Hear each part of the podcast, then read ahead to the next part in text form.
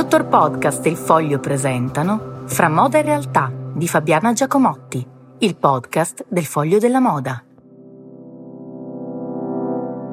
Buongiorno, visto che moda nasce e deriva da modus, cioè il modo di, moda non significa solo abbigliamento, significa tante cose, quindi la puntata di oggi è dedicata ai pomodorini e le olive. Non è possibile che ogni qualvolta eh, si vada in un ristorante di media ehm, o elevata anche qualità, spunti fuori la cottura alla mediterranea. Mi ricorda un po' quando negli anni Ottanta ti piazzavano la rucola ovunque, che tra l'altro, tra l'altro non sono una gran patita, poi insomma arrivava sempre il carpaccio con la rucola e il grana. Adesso la, la moda è diventata ehm,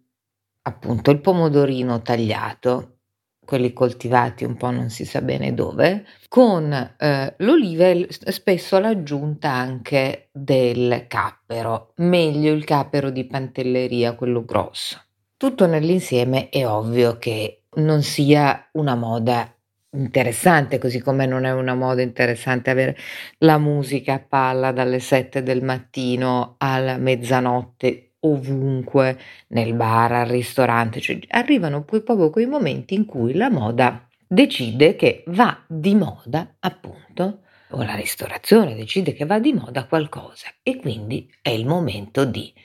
Eh, abbiamo avuto appunto il, il risotto eh, scusate, non il ristorante, il risotto giallo con la foglia d'oro dell'epoca marchesi, poi appunto eh, la rucola, siamo passati da altre mode e adesso siamo arrivati al pomodorino.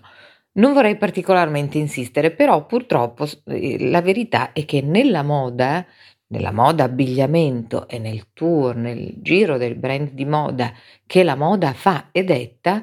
la moda del pomodorino è già esaurita